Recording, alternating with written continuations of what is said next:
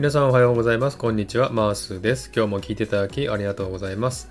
このマースラジオはオーストラリア・シドニーからいろんな情報をお届けしています。今日もよろしくお願いいたします。えー、さて、サクッとオーストラリア。このコーナーはオーストラリアの豆知識をエンジョイしてもらうコーナーです。21回目の今回は OG イングリッシュの発音の特徴パート2をお送りしたいと思います。オーストラリア英語はイギリス英語に似てますが、アメリカともイギリスとも違うオーストラリア独特の言い回しや単語も使ったりします。そんなオーストラリアの豆知識をお送りしたいなと思っております。はい、さて今回はですね、 Aussie English の発音の特徴パート2ということで、2つのですね、特徴をご紹介したいと思います。まず1つ目の特徴でですね、A の発音が I になるという特徴があります。ちょっと上がってる単語ですね、読んでみたいと思います。die, good die, might, nine, mud diamond, lemonade, my eye こんな感じでですね、A の発音を I という風にね、発音するのが OG イングリッシュの特徴です。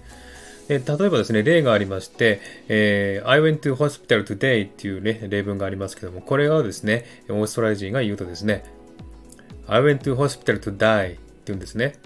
ですので、today がですね、to die になりますんで、to die 死ぬためにという意味になっちゃってですね、私は死ぬために病院に行きましたというふうにね、捉えることがあります。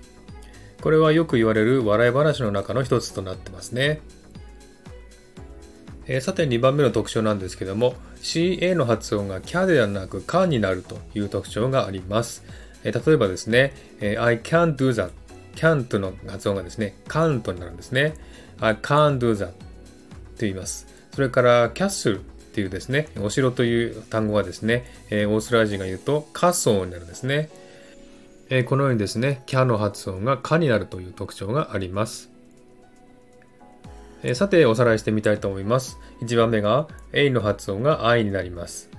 die, good die, might, nine, mat diamond, lemonade, my eye. I went to hospital to die. えそして2番目が can't, castle. えこんな感じでね、2つの特徴をご紹介しました。いかがでしたでしょうか？はい。ではですね、今日はこの辺で終わりにしたいと思います。今日も聴いていただきありがとうございました。えー、ハートボタンポチッと押してあげれば嬉しいです。ではまた次回お会いしましょう。チアース